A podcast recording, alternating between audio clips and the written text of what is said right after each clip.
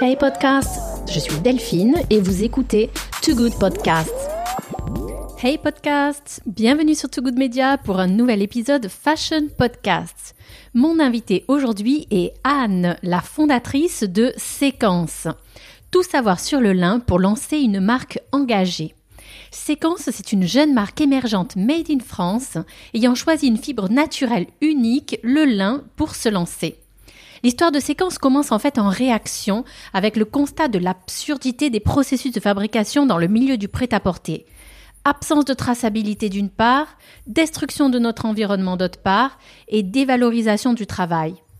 Styliste freelance et responsable de collection depuis plus de dix ans, Anne a été choquée et frustrée par certaines pratiques de sociétés du prêt-à-porter français dans lesquelles elle a travaillé et qui délocalisaient tout en Chine, perdant ainsi la maîtrise de la chaîne de production et bien sûr la traçabilité des matières utilisées. Anne n'était plus en phase avec les valeurs de son métier de styliste. Elle avait le choix entre tout arrêter ou faire à sa façon avec ses valeurs en se lançant comme entrepreneur dans la mode. Bien sûr, elle a choisi la seconde option et c'est pour ça que nous l'avons aujourd'hui sur le podcast, car elle a créé Séquence il y a maintenant environ deux ans et demi. Elle nous racontera son expérience d'entrepreneur de la mode. Un épisode particulièrement intéressant pour les jeunes entrepreneurs de la mode sustainable, les marques aussi qui envisagent d'utiliser le lin et les jeunes passionnés de mode qui s'interrogent sur le métier de styliste et les débouchés professionnels. Je passe tout de suite la parole à mon invité, Anne, la fondatrice de Séquence.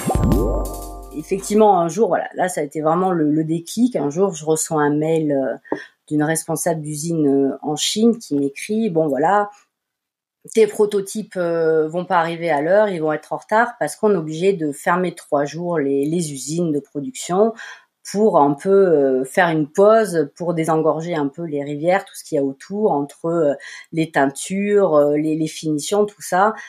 En gros, je ne sais pas exactement les, tenants et les aboutissants, mais en gros, les autorités chinoises avaient imposé au pôle industriel textile de stopper pendant trois jours au bout d'un moment quand il y avait trop de production. Là, je reçois le mail, euh, j'ai complètement la bouche bée. Je me dis, ok, c'est quoi, c'est quoi ce délire? J'ai des matières qui viennent de Belgique, de Lituanie, euh, d'Italie. Voilà, chacun, euh, en fonction des qualités qu'on recherche, a son, son savoir-faire. La Belgique a des, a des qualités très très nobles, reste dans le, dans le dans la finesse et le raffinement on va quand plus on va aller vers l'Europe de l'Est, on va avoir ces aspérités, ce côté un peu plus rustique aussi, et ce lin lavé qui donne, euh, bah, qui change complètement de l'idée du lin froissé qu'on peut avoir. Et après l'Italie, bah, ouais, les sergés, les dénimes, les choses comme ça, ils sont ils sont très doués, très doués dans la dans la matière. Et euh, donc voilà, il n'y a pas de, je, je, suis pas exclusive sur euh, sur un pays. Au contraire, je suis pour que chacun puisse euh, s'exprimer avec ses compétences. Par contre, effectivement, je je me soucie de, de, de travailler avec des fournisseurs qui, qui me garantissent le, le, le la provenance de, de, de, la culture du lin, de de la filature et, et du tissage, quoi et je sais, je, sais où tracer le voyage de, de, mon, de, mon, de la graine à l'étiquette. Je, je, peux tracer euh, le kilométrage de, de mon vêtement. Too Good Media, c'est le podcast des créatifs et entrepreneurs dans l'art et dans la mode, en trois langues, français, anglais, italien. N'hésitez pas à vous inscrire sur votre plateforme de podcast préférée pour ne rien rater de mes interviews. Vous pouvez également découvrir tous nos reportages avec les invités sur notre site web togoodmedia.com. Hey podcast, je suis Delphine et vous écoutez Too Good Podcast. Donc je, suis ravie justement de, t'accueillir Anne sur, sur ce podcast pour parler de ces petites marques qui euh, révolutionnent euh, la fashion industry. Euh, souvent, c'est vrai qu'on dit la fashion industry, c'est une, c'est une énorme industrie. Il y avait plein d'acteurs, les grandes marques du luxe, euh, les marques euh, du fast fashion, euh, les, euh, les retailers, euh, les fashion week. Et en fait, il y a de plus en plus de petites marques de créateurs qui ont l'audace de vouloir, de vouloir, comment dire, travailler d'une nouvelle façon. Euh, et qui se trouve en fait euh, confronté à cette industrie qui depuis peut-être 20 ans, l'industrie du textile, du prêt-à-porter, euh, qui, qui elle est une grosse machine. Et euh, voilà, vous allez concurrencer cette grosse machine. Qu'est-ce qui t'a motivé euh, à se lancer dans ce défi après avoir été salarié en fait pendant plusieurs années comme comme styliste pour des marques de l'habillement classique? Effectivement, les, les, les nouvelles générations ou en tout cas une partie des, personnes dont, j'en suis, euh, qui ont beaucoup travaillé dans le, prêt-à-porter euh, de manière standard, euh, beaucoup réalisent que c'est complètement absurde et qu'à un moment donné, on va foncer dans le mur et que ça ça, peut pas continuer comme ça. Que les sociétés qui, qui, fonctionnaient très très bien dans les années 90 euh, se cassent la figure littéralement aujourd'hui. Elles, suivent pas le rythme, elles n'arrivent pas à, suivre les, les, changements de comportement.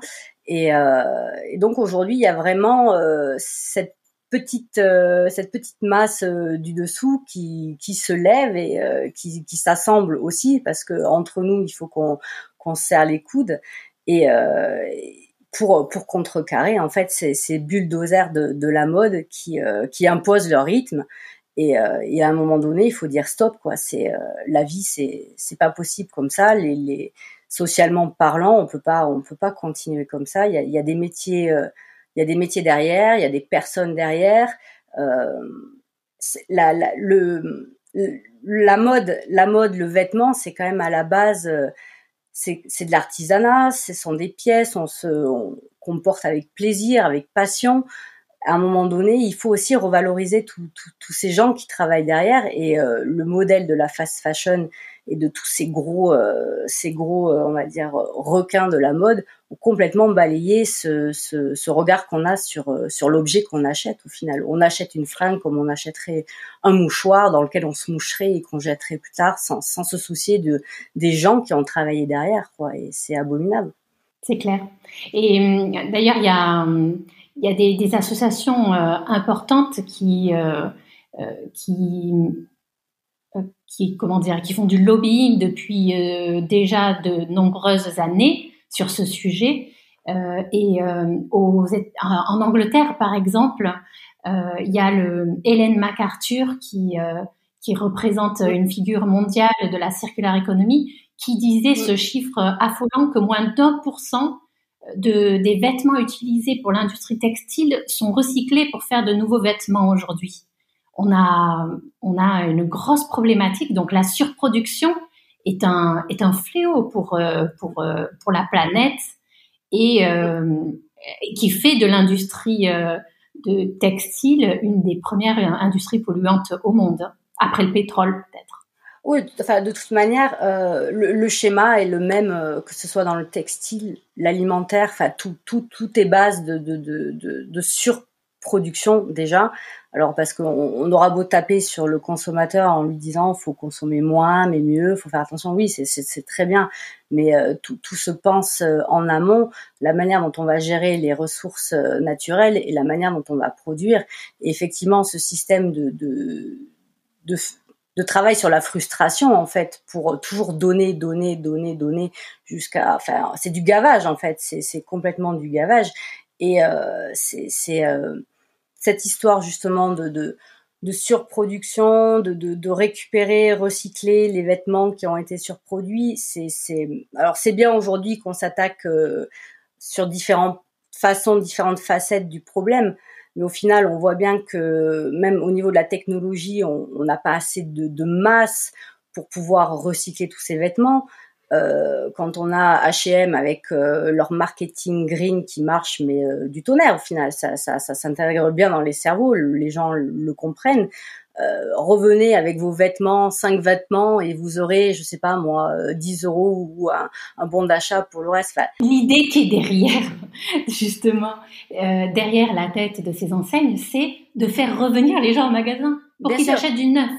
Ils sont venus pour apporter leurs vêtements, avoir un bon de réduction, mais en fait, euh, l'idée, c'est de les attirer sur les collections neuves qui sont juste dans le rayon d'à côté. Exactement. C'est, c'est, euh, alors c'est du circulaire, on va dire chez eux, en interne, mais ça ne cesse.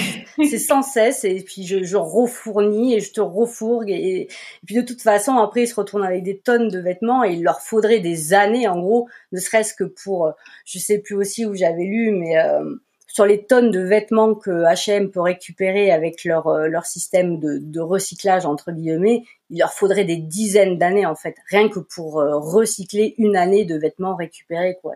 Puis de toute façon après c'est pareil, ça voudrait dire qu'il faudrait des usines encore, monter des usines pour recycler ces vêtements, ce qui veut dire encore euh, une industrie, une pollution, etc.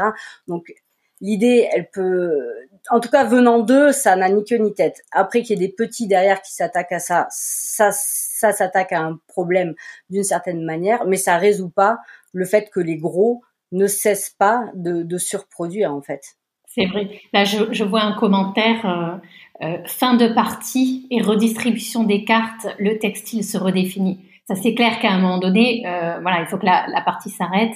Et, donc, je pense qu'aujourd'hui, la prise de conscience des consommateurs et même euh, des associations est, est, forte. C'est un coup de gueule. France, Fashion Revolution, par exemple, demandait à boycotter le Black Friday, typiquement. Donc, donc voilà, on a, ça c'est un peu le, le cadre, la, le, le, contexte. Et donc quel est, euh, quel a été le, le, le, trigger, le déclenchement dans ton esprit que tu es passé de salarié euh, à entrepreneur? Alors je pense que c'est quelque chose qui avait déjà euh, dans mon cerveau depuis euh, un bout de temps.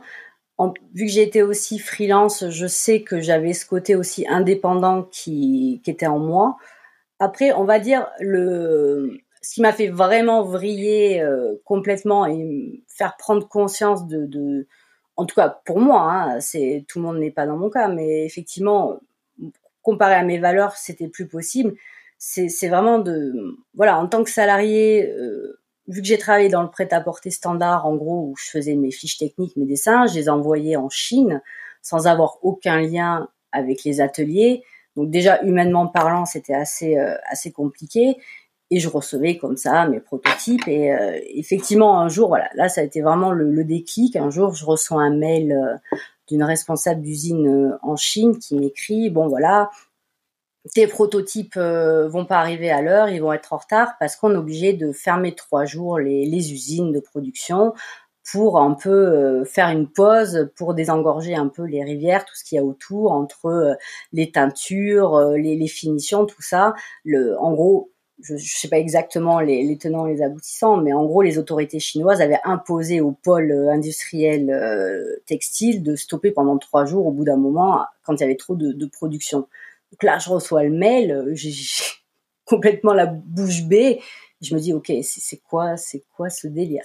Et mon boss derrière avec la pression euh, du, boss quoi de basique euh, oui je comprends pas t'es proto nanana t'es responsable de collection tu peux pas gérer. Je fais attends euh, deux, minutes là on, va se poser euh, je te fais lire le mail et tu vas comprendre et bon, ça râlait, ça râlait. Là, j'ai dit, mais c'est pas possible. Enfin, je veux dire, je, vais pas partir en Chine avec un fouet et leur dire, non, vas-y, monsieur euh, du fin fond euh, de Paris veut absolument ses prototypes. Et donc là, j'ai fait, ok, j'ai posé mon crayon, j'ai fait, mais c'est quoi? Enfin, stop, c'est pas possible. C'est-à-dire que rien que mon petit dessin à moi va engendrer un système, enfin va faire perdurer un système complètement absurde avec quelqu'un au l'autre bout de la, la, planète que je n'ai jamais rencontré, qui est en train de me dire oui, on est obligé de fermer trois jours parce qu'en gros, nous, euh, on est en train de, polluer complètement leur, euh, leur environnement. Je me suis mais c'est ok. Donc, euh, ok, va jeter tes poubelles chez les voisins. Voilà, chez, moi, le... ah, mais chez moi, c'est propre, hein, tout est nickel. Mais par contre, chez le voisin, euh, c'est pas top parce que, bah, en fait, j'ai jeté toutes mes poubelles euh, chez lui et puis euh, je tourne la pelouse. Euh, enfin bon, c'est c'est c'est n'importe quoi, quoi, Donc du coup, là, j'ai j'ai vrillé complètement et je me suis dit, ok, donc soit soit je change de métier et je fais quelque chose qui se rapproche plus de de mes valeurs, soit je continue et dans ces cas-là, je le fais comme je le pense et euh, sans être euh, quoi parce que dessiner euh, en étant écœuré ça, ça, sert à rien quoi. Et est-ce que tu peux me dire justement euh, comme expérience professionnelle avant de lancer ta, boîte combien d'années et pour quel type de société du prêt-à-porter tu avais travaillé Juste pour, pour donner, une idée en fait de ton background.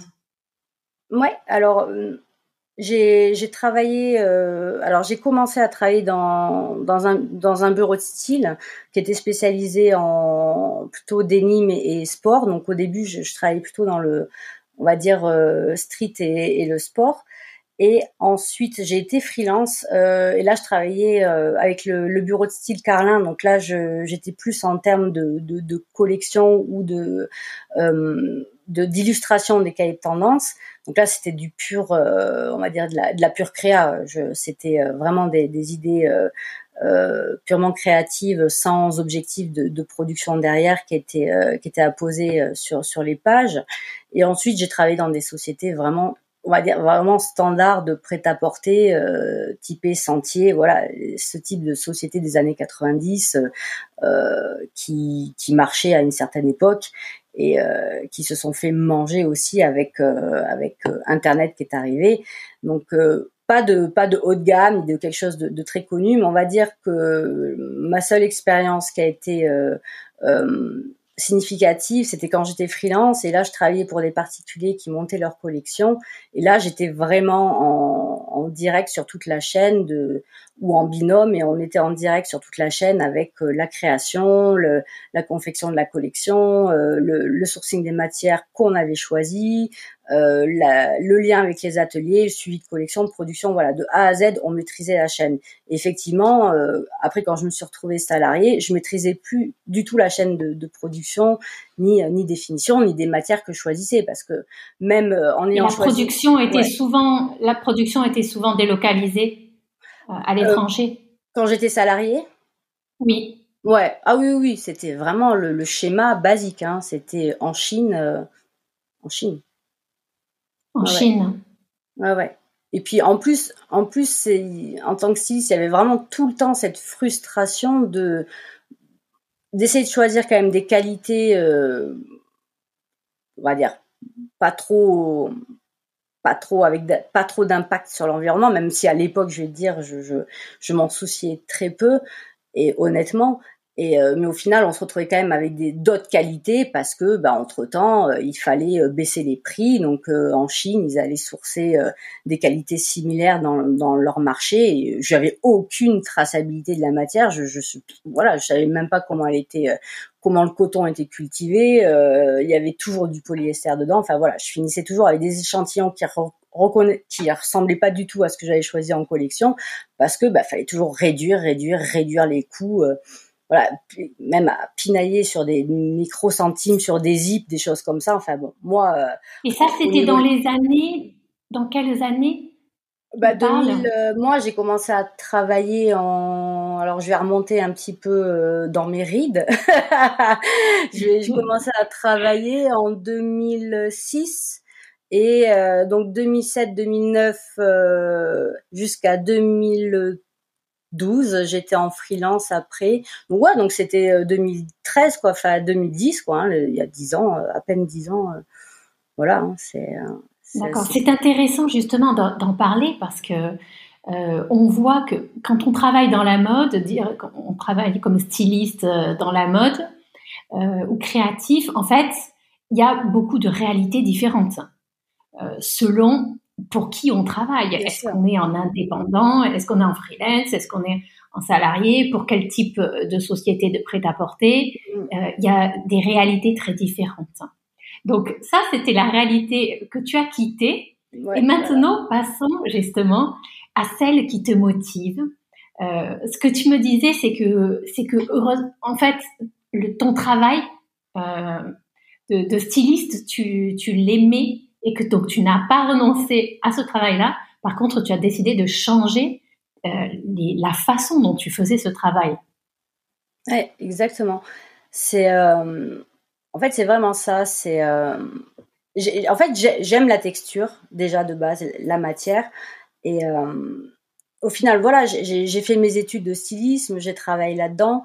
Le, vêtement et pour moi un prétexte de, de, de faire les choses correctement. J'aurais pu euh, travailler ailleurs et sur un autre support et ça aurait été le même discours. Là, il s'avère que je suis styliste, mon support c'est le vêtement et c'est avec celui-ci que je veux revendiquer une fabrication raisonnée et responsable. Et du coup, euh, c'est vraiment, euh, c'est vraiment ce, ce, ce, rapport à bah, déjà au toucher parce que bah, le vêtement on le porte, on l'a sur nous, à même la peau. Donc euh, dès qu'on a ce rapport à la matière, à la texture, et une fois qu'on a touché la fibre naturelle comme le lin, enfin moi perso, quand je rentre dans les magasins, je passe juste les mains sur les portants en fermant les yeux et, je, crisse quoi. J'ai les, les, poils qui s'irrissent. Je fais waouh non non non jamais je mettrai ça sur ma peau. Euh, c'est terminé. Et euh, et c'est vraiment ce, ce, en fait, c'est s'imaginer un petit peu le, le, la couturière ou, ou, le couturier sans, sans, sans, sans favoriser euh, l'un ou l'autre, mais euh, qui faisait le, la chose correctement. C'est, euh, a été consciencieuse de son travail. Je dis pas que les gens sont pas consciencieux, mais c'est juste que aujourd'hui, avec notre système, on, on leur a pas laissé le choix en fait. On leur laisse plus le choix de, de, de faire bien leur métier et d'aimer leur métier au final. Parce que quand on est dans une usine à travailler euh, à la chaîne, euh, à pondre je sais pas combien de pièces par jour, ils ont plus la notion de se dire moi je suis couturier en fait. Non, c'est, c'est je suis esclave de la mode quoi. Je suis pas couturier, je suis pas technicien. Donc toi, toi dans le, la vision justement de séquence, tu as euh, la matière, retrouvée le sens de la matière, la belle matière. Euh, tu as le, toute la filière, c'est-à-dire qui, qui est la personne qui produit. Euh, tu as les étapes également, donc tu essayes de, de euh, produire localement, euh, de sourcer le plus proche possible. Euh, donc, est-ce que c'est en France ou en Europe ton le, le, sourcing du lin?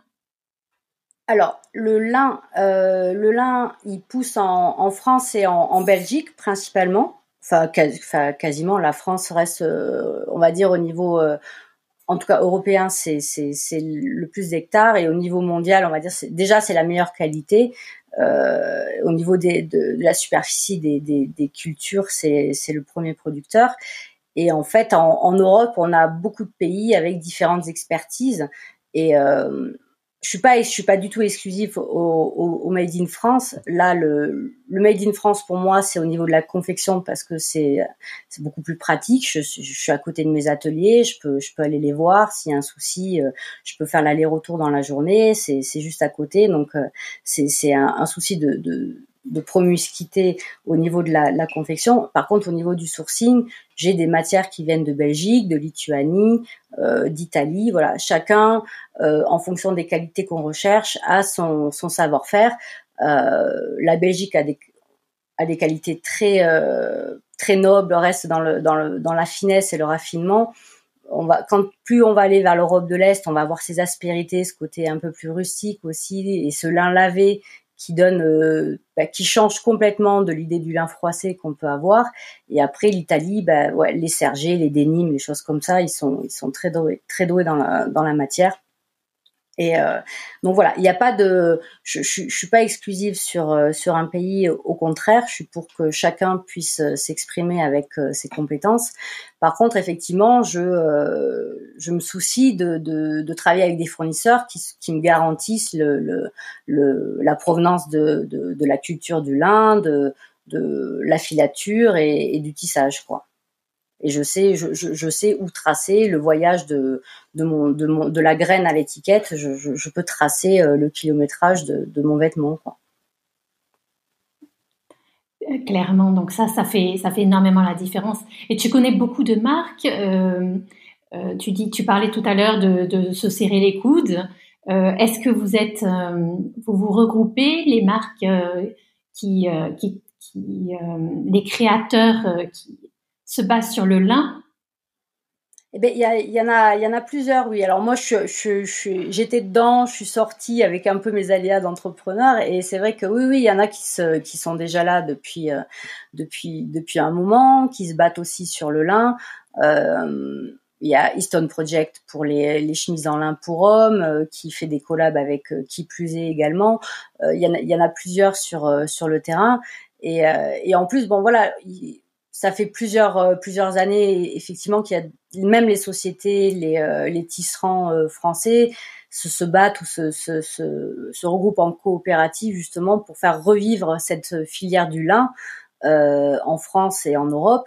Et euh, il s'avère que, alors là on est en 2021, mais ça va faire euh, deux ans, euh, la société Emmanuel Lang a fait réimplanter une machine à filer le lin euh, pour avoir en fait un, lin 100% français parce qu'il nous manque en fait il manquait juste l'étape de la filature euh, je vais expliquer un petit peu euh, le lin on le cultive donc avec les fibres après sont, sont peignées, etc. pour euh, finir en ruban de lin.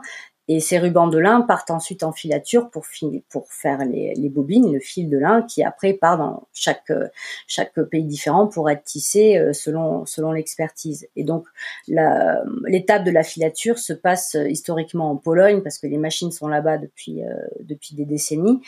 Euh, et, là, actuellement, euh, en France, on arrive à avoir une qualité avec la graine qui pousse en France, la filature en France et le tissage en France. Voilà, tout, relocalisé. Et euh, donc voilà, c'est tout un petit écosystème autour de, de, de, cette fibre en fait qui, qui, se, qui se remet un petit peu à, à bouillonner aujourd'hui. Et, D'accord. c'est c'est euh, ça fait revivre en fait cette euh, filature euh, et cette cette fibre ancestrale parce qu'avant le avant l'implantation du coton bah, tout, tout, était en lin en Europe quoi c'était c'était le lin et le chanvre et où sont où sont les champs en fait tu disais à côté de chez toi c'est-à-dire dans quelle région? Alors, ils sont pas très loin. C'est euh, c'est le pays de Caux, en fait, c'est vers Dieppe, dans, en, Normandie, tout le tout le bassin de la Manche. Donc voilà, il y a toutes les euh, les coopératives et les, les, agriculteurs qui se qui se situent, euh, voilà, remontés jusqu'à la Belgique. Alors il y avait même jusqu'à la, je pense qu'à une époque il devait y avoir la Lituanie aussi, mais j'ai je pense pas qu'actuellement le lin soit encore cultivé en Lituanie. Par contre, ils ont aussi leur, euh, leur, il leur reste encore des filatures et ils ont euh, le, mon fournisseur lituanien, lui, file et tisse son lin euh, directement là-bas. Et voilà, c'est tout ce bassin de la Manche qui, qui, qui, en fait, le lin, il lui suffit juste un peu ce se suffit à, enfin c'est sa région quoi. Il pousse là et il se suffit avec l'eau et la météo du coin et sans sans avoir besoin de le, le, booster avec des pesticides quoi. C'est c'est extraordinaire. Et euh, que, combien d'années d'expérience du coup tu as sur, euh, sur cette matière naturelle qu'est le lin? Bah, C'est début. Hein. Euh, là, je, bah, on va dire de, depuis que je, je me suis planchée ou penchée sur la question, bah, depuis, bah, ça va faire ouais deux ans et demi, deux ans et demi que je, je commence à, à m'intéresser, enfin que j'ai commencé à m'intéresser à, à ce qui se passait au niveau des, des fibres euh, qui poussaient euh, en France et en Europe. Et voilà, là, je, je commence un petit peu à, à cerner les matières euh, qui me correspondent. Pas, mais enfin, j'ai une tonne de choses à apprendre et ça c'est clair. Et, heureusement, j'en ai pas fini. Mm.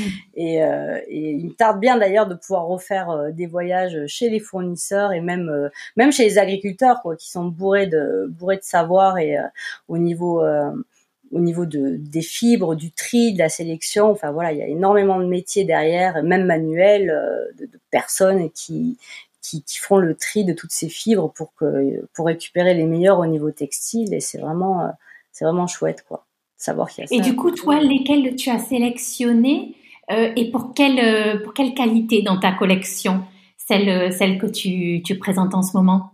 Alors, celle que j'ai euh, et qui, qui me plaît beaucoup, c'est euh, c'est celle que j'appelle le chiné. c'est celle que je porte là, mais je, je sais pas trop si avec la, la, la lumière ça se voit vraiment. Et en fait, donc ça c'est avec la connexion, on voit pas très très bien. Ouais, un peu trop. On va voir sur Instagram. Euh, Exactement. Et, euh, et donc du coup, eux, c'est donc c'est un fournisseur en Lituanie et eux, c'est vraiment leur spécialité, c'est du lin lavé et euh, enfin c'est vraiment euh, c'est de l'ingénierie quoi parce que euh, l'armure le tissage de base est hyper rigide. On a la peine à croire que ça va finir en, tissu. Et une fois lavé ça, ça la, manière dont ils ont tissé euh, le, rythme entre le, fil de chaîne et le fil de trame fait qu'à la fin, bah, il, ça donne, ça donne ces, ces, ces, textures un peu gaufrées avec certaines aspérités. Et une fois lavé, une fois sorti de machine, hop, hop, on secoue un peu, on met sur un cintre et euh, on y voit que du feu et ça vit comme ça. Et il n'y a pas ce, ce côté froissé qu'on peut avoir euh, dans l'idée du lin. Et, euh, et, voilà. Et chaque euh, chaque fournisseur euh, a sa, sa petite pâte. Et comme je disais tout à l'heure, en Belgique, c'est des matières un peu plus un peu plus on va dire lisses. Et en même temps, chez eux aussi, ils ont ce côté rustique dans des dans des tissus d'ameublement. En fait, j'utilise beaucoup de matières de issues du de l'ameublement pour mes vestes. Il y a ce côté un peu lourd et justement ce côté rustique. Et du coup, c'est plombant et et ça froisse pas. Et voilà, l'idée c'est vraiment ça, c'est de trouver des qualités qui qui euh, qui sont naturellement soit gaufrées, soit avec un relief qui évite ce côté hyper froissé euh, qu'on peut avoir l'habitude de voir euh, sur le lin dans le dans les magasins quoi de standard aussi, qui est un lin d'ailleurs de, de, moins bonne qualité que le lin qui pousse en France et en Belgique. Très bien. Et donc euh, ensuite, est-ce que tu peux nous raconter euh, ton expérience d'entrepreneur? Euh, Quels sont les, conseils que tu donnerais donc à des jeunes qui ont envie de se lancer dans une start-up de la mode? Voilà, quelques bons conseils, les, les, aventures que tu as que tu as rencontrées, sachant que voilà, ça remonte il y a trois ans, en 2018 que tu avais créé euh, euh, ta marque, ta première marque, et qu'aujourd'hui, Séquence, comme tu vas nous l'expliquer, c'est une renaissance de ta première marque. Mm, mm. Exactement. Moi, bon, c'est récent hein, de toute façon. Hein. Je suis pas, je suis pas, oui. je suis jeune, euh, jeune entrepreneur. Ma, ma marque est, est, très jeune.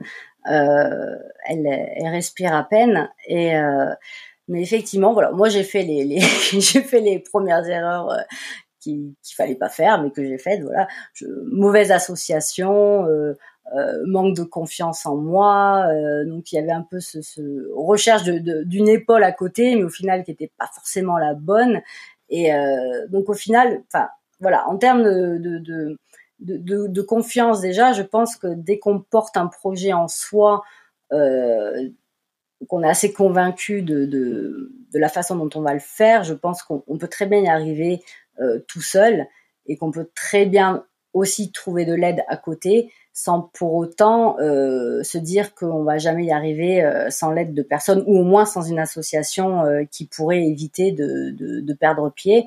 Donc moi j'ai vécu la mauvaise association, donc avec renaissance de, du projet, changement de nom, refonte d'identité totale de, de, ma marque, et puis au final je vois qu'en quatre mois je, je ça roule beaucoup plus facilement que lorsque j'étais à deux et ce qui se faisait quand j'étais à deux parce que ça ça coinçait et c'était comme ça et et en parlant fallait fallait que ça s'arrête. Et puis les, décisions se prennent euh, à temps ont été prises à temps pour ma part.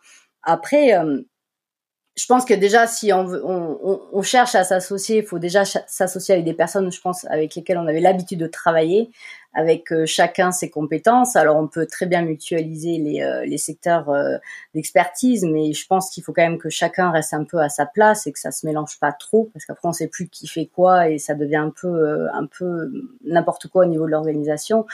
Et après, c'est le projet tant qu'il est là, c'est un entrepreneur qui a envie de, de, se lancer dans la mode et de penser les choses autrement, euh, faut, faut surtout pas oublier que. Attends, je remets juste ça là, ça me gêne. faut, faut pas oublier qu'on n'est pas seul au final. Euh, euh, voilà, il faut pas avoir peur d'en parler. Il y a d'autres plein d'autres entrepreneurs qui sont dans le même cas que nous, qui débutent, qui euh, qui pataugent ou qui qui s'en sortent et tout. Il y aura toujours quelqu'un qui sera heureux de donner des des, des conseils euh, ou de, de, parler de ses erreurs, de, de voilà pour accélérer un peu le, le temps pour les autres. On est, euh, je pense que l'idée aujourd'hui est heureusement et malheureusement, c'est, cette crise qu'on vit actuellement, je pense qu'elle a fait prendre conscience également que ben, valait mieux quand même se regrouper, même en ayant notre indépendance et notre label ou notre marque chacun de notre côté. Mais voilà, de, de, de chercher les aides aussi, euh, les, les, rapprochements humains au final entre entre les marques pour euh, pour s'entraider et juste pas se, sentir seul quoi. C'est le, c'est, c'est, euh, faut pas se dire je suis entrepreneur, je suis seul euh, à porter le fardeau sur mes épaules et je vais grimper la montagne tout seul. Non, c'est pas ça. Non, c'est clair, sachant qu'il y a de plus en plus d'entrepreneurs et d'indépendants, euh, c'est de freelance, on les appelle de différents noms, mm-hmm. mais on est de plus en plus, de plus en plus nombreux. C'est plus du tout un statut minoritaire. donc et heureusement, c'est vrai que ce monde euh, du digital, finalement, nous aide euh, à construire, euh, des, à s'appuyer sur des plateformes existantes qu'on n'a pas développées nous-mêmes et qui permettent, de se brancher voilà, sur des, des systèmes informatiques, digitaux, qui sont bien construits, qui fonctionnent bien et qui permettent de vendre de l'autre côté de la planète, voilà, sans mm. en internaliser. Donc c'est, il y a c'est vrai que ça, c'est aussi un des messages que je veux passer euh, sur le podcast à l'attention des jeunes. C'est qu'en fait, euh, il y a beaucoup d'opportunités, de possibilités aujourd'hui. Donc, c'est très important de bien se renseigner, d'écouter, parce qu'il y a une profusion de bons conseils, d'informations, donc auprès des entrepreneurs, euh, en écoutant des podcasts, en allant sur les réseaux sociaux. Il y a beaucoup d'informations pour se former et se préparer et se motiver aussi à se lancer dans l'aventure entrepreneuriale, euh, en faisant les choses différemment aussi. Non, non, c'est sûr. Et puis, euh, après, je pense que euh, tout départ, il faut juste être droit dans ses bottes et se dire, OK, donc moi, se, se fixer ses premiers, les premiers objectifs. Alors, effectivement, éviter aussi de, s'éparpiller dans tous les sens faut savoir être patient également parce que les, les, choses, euh, ça peut arriver très vite, comme ça peut prendre du temps. Mais au final, quand on fait bien les choses et qu'on les conçoit bien et qu'on les envisage aussi correctement, je pense que tout arrive de toute façon euh, à point quoi au final. Donc euh, faut, faut pas trop se précipiter. Et euh, erreur aussi que j'ai faite, hein, voilà, c'est c'est des coups, euh, des, des, conseils que je donne à je, je prêche pas la bonne parole. Je pense que j'ai fait pas mal de boulettes et, et, voilà. Et puis, puis tant mieux de toute façon parce que tant mieux, tant pis, on s'en fiche. C'est pas, c'est pas mal ni bien. C'est pas, c'est pas le propos. C'est de toute façon dès qu'on tente quelque chose, euh, en général, on se casse plus ou moins la figure. Et si, si on se casse pas la figure, c'est soit qu'on fait rien, soit bon bah tant mieux. Il y a peut-être des aides à côté euh, supra extraordinaires, mais voilà, le but c'est euh, c'est d'apprendre aussi comme ça et et ce rapprochement effectivement euh, du digital qui euh, où on peut aller prendre les, euh, les infos plus loin que, que le local, c'est, c'est, très bien aussi. Chacun a sa façon de fonctionner et je pense que on peut très bien tomber sur les opportunités. Les opportunités de rencontre sont, sont, sont différentes aujourd'hui avec ce, ce, rapprochement digital et effectivement il y a. C'est vrai, nous on s'est rencontrés, on s'est rencontrés bah, en plein dans ce monde du digital. Mm. Mm, mm. Euh, et on collabore euh, donc ensemble pour faire euh, ce podcast, pour te donner la parole sur le média. et, et lorsqu'on se retrouvera à Paris, on se rencontrera physiquement. Ouais, carrément, carrément. Non, mais c'est vrai. Et je voulais te... Vas-y.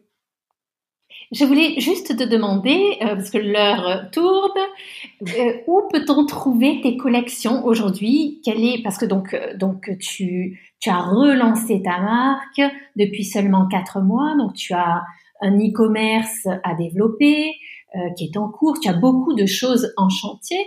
Euh, quel choix tu as fait pour pouvoir distribuer ta, ta marque Si les auditeurs donc euh, vont sur le compte Instagram de Séquence? Et veulent acheter les pièces de ta collection, où est-ce que tu es distribué alors pour le moment, je suis sur la plateforme de DreamAct euh, j'ai le lien dans, ma bio sur, euh, Instagram. Euh, là, je projette pour, je pense, pour le mois de mars, ce sera effectif. Euh, avec Caroline qui monte aussi une plateforme euh, haut de gamme et responsable qui s'appelle Ethic Hunt. Donc elle, elle, elle, sortira sa plateforme d'ici la, fin du mois et du mois de mars.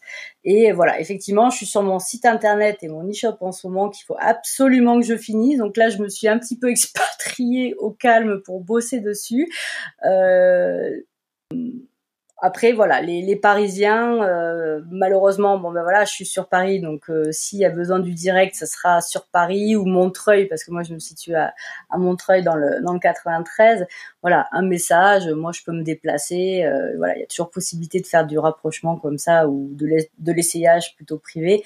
Mais voilà, officiellement c'est plutôt sur DreamAct que ça se passe sur sur le net pour ceux qui seront plus loin de, chez moi.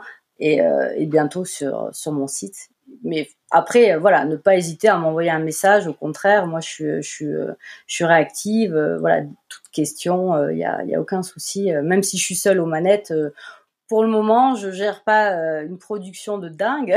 et c'est pas le but. Donc, je peux répondre à chacun personnellement. Ça reste encore dans mes cordes. C'est possible. D'ailleurs, oui, en termes d'atelier, aujourd'hui, quel, quel schéma tu as choisi? Alors justement, le, fait de, faire en France, qui bon, bah, c'est, ça a un coût, c'est vrai, mais moi, ça me permet d'être euh, juste à côté. Et euh, donc sur, ma collection, j'avais fait une petite série sur un atelier qui est basé sur Oberkampf euh, dans le 11e arrondissement sur Paris. Et après, en, région parisienne, j'ai un, atelier avec qui je, je travaille. Alors, ce sont pas mes ateliers, hein, bien évidemment, euh, qui lui par contre euh, me fait à la pièce et euh, je, je, suis très, enfin je suis très très réactive avec lui, et lui est très réactif avec moi du coup, et on voilà, on a vraiment ce, ce, ce coup de ping-pong où ça, ça c'est assez rapide et je peux l'appeler, lui dire ok voilà, est-ce que tu peux me faire une ou deux pièces dans la taille, je l'ai vendu, tu peux me les refaire. En une semaine c'est fait. Et puis puis voilà, c'est c'est c'est ce côté très proche, en une demi-heure j'y suis et dans la journée. Euh, c'est vrai que c'est exceptionnel en fait. Ça, on voit quand on parle de mode sustainable, typiquement, euh, voilà, tu es dans le dans la, production à la commande mm. euh, et surtout dans cette phase justement où tu montes en puissance, hein, où tu apprends sur la matière, où tu prends le temps de avant de lancer de, des, des, séries. En fait, mm. voilà, tu as tu tu fais les choses de façon euh, raisonnée, planifiée. Ouais, et puis j'ai besoin aussi euh, énormément besoin du retour client et c'est vrai que c'est très compliqué aujourd'hui de là, là vraiment, enfin typiquement le dans le rêve, ça serait vraiment d'avoir un local, un emplacement avec vraiment euh, une boutique atelier où je pourrais vraiment avoir les, les, personnes, enfin la cliente pour le moment ou le client. Hein. il y a des pièces qui peuvent très bien se faire porter pour l'homme pour le moment, mais qui, qui, vient sur place et qui essaye. Et, euh, et c'est vrai que là, le, le, la complication en tant que jeune marque euh, émergente, en plus sur exclusivement sur une fibre, le lin qui parle pas forcément à tout le monde. Donc, euh, bah, la plupart des gens ont quand même besoin de toucher au final. Et moi, j'ai vraiment cette barrière en ce moment qui euh, qui me coupe un peu l'herbe sous le pied. Mais bon, c'est pas grave. C'est voilà, patience, c'est le mot. Euh, les choses se font tranquillement. les gens consommeront tranquillement mon produit aussi, apprendront à l'apprécier. Et puis, de toute façon, tout sera voué à évoluer de toute manière. Cette, cette collection est sortie, c'est la première. Euh, J'aurai des retours, euh, des conseils, des avis négatifs, euh, c'est sûr, et, c'est comme ça. Je, veux dire, je, le sais, et, et j'avancerai avec, et j'avancerai avec quoi pour la suite, c'est sûr. Très bien. Alors peut-être le mot de la fin pour conclure. On conclut souvent les podcasts avec un, un call to action, c'est-à-dire un message euh, que tu veux faire passer, je sais pas, euh, euh, à tes clients, aux auditeurs du podcast. déjà, où est-ce qu'on peut te contacter? Ah bah, sur l'Instagram, j'ai il y a mon mail, on peut me par, par message privé sur Instagram, tutoiement direct, aucun souci. Je, je, réponds par par mail aussi. Enfin voilà, pour le moment je, je sais même plus si j'ai mon téléphone sur Instagram, mais message direct sur Instagram ou sur Facebook. Je suis sur Facebook aussi. Voilà, instantané, je, je, réponds euh, directement. C'est euh, c'est euh, naturel quoi. C'est vraiment au feeling et voilà. Je, je, suis vraiment je suis pas, je, je débute, je, suis toute seule, c'est, c'est mon bébé, donc je suis là pour répondre à toutes les questions, pour faire avancer les choses. Question d'entretien sur un produit, peu importe. Euh, voilà, ça, reste quand même un produit haut de gamme. Effectivement, ce sont des qualités assez nobles. Le lin est noble. Alors, pourrait y avoir une appréhension sur ok j'achète ton vêtement euh, est-ce que je vais pouvoir m'asseoir euh, sur un banc public avec sans abîmer mon, pantalon? Oui bah oui tu pourras vivre avec ton vêtement ta pièce c'est c'est la tienne t'inquiète pas tu peux la laver à 30, 30 degrés elle sera toujours vivante et c'est c'est ce qui fait aussi le, le, le côté robuste du lin. C'est noble et naturel quoi. Avec le charme de, de ces petites aspérités qu'il peut y avoir. Donc euh, voilà, je suis assez, euh, je suis, je, suis, ouverte à toute euh, discussion. D'ailleurs, oui, c'est vrai que tu attends justement, tu en demandes bah oui. ces réactions, voilà, des clients, d'échanger sur la bah matière, sur les pièces je travaille pas, enfin, je, je, travaille pas que pour moi. Au final, je travaille pour faire plaisir aux gens, pour que les gens puissent. Alors effectivement, c'est ça, ça a un coût.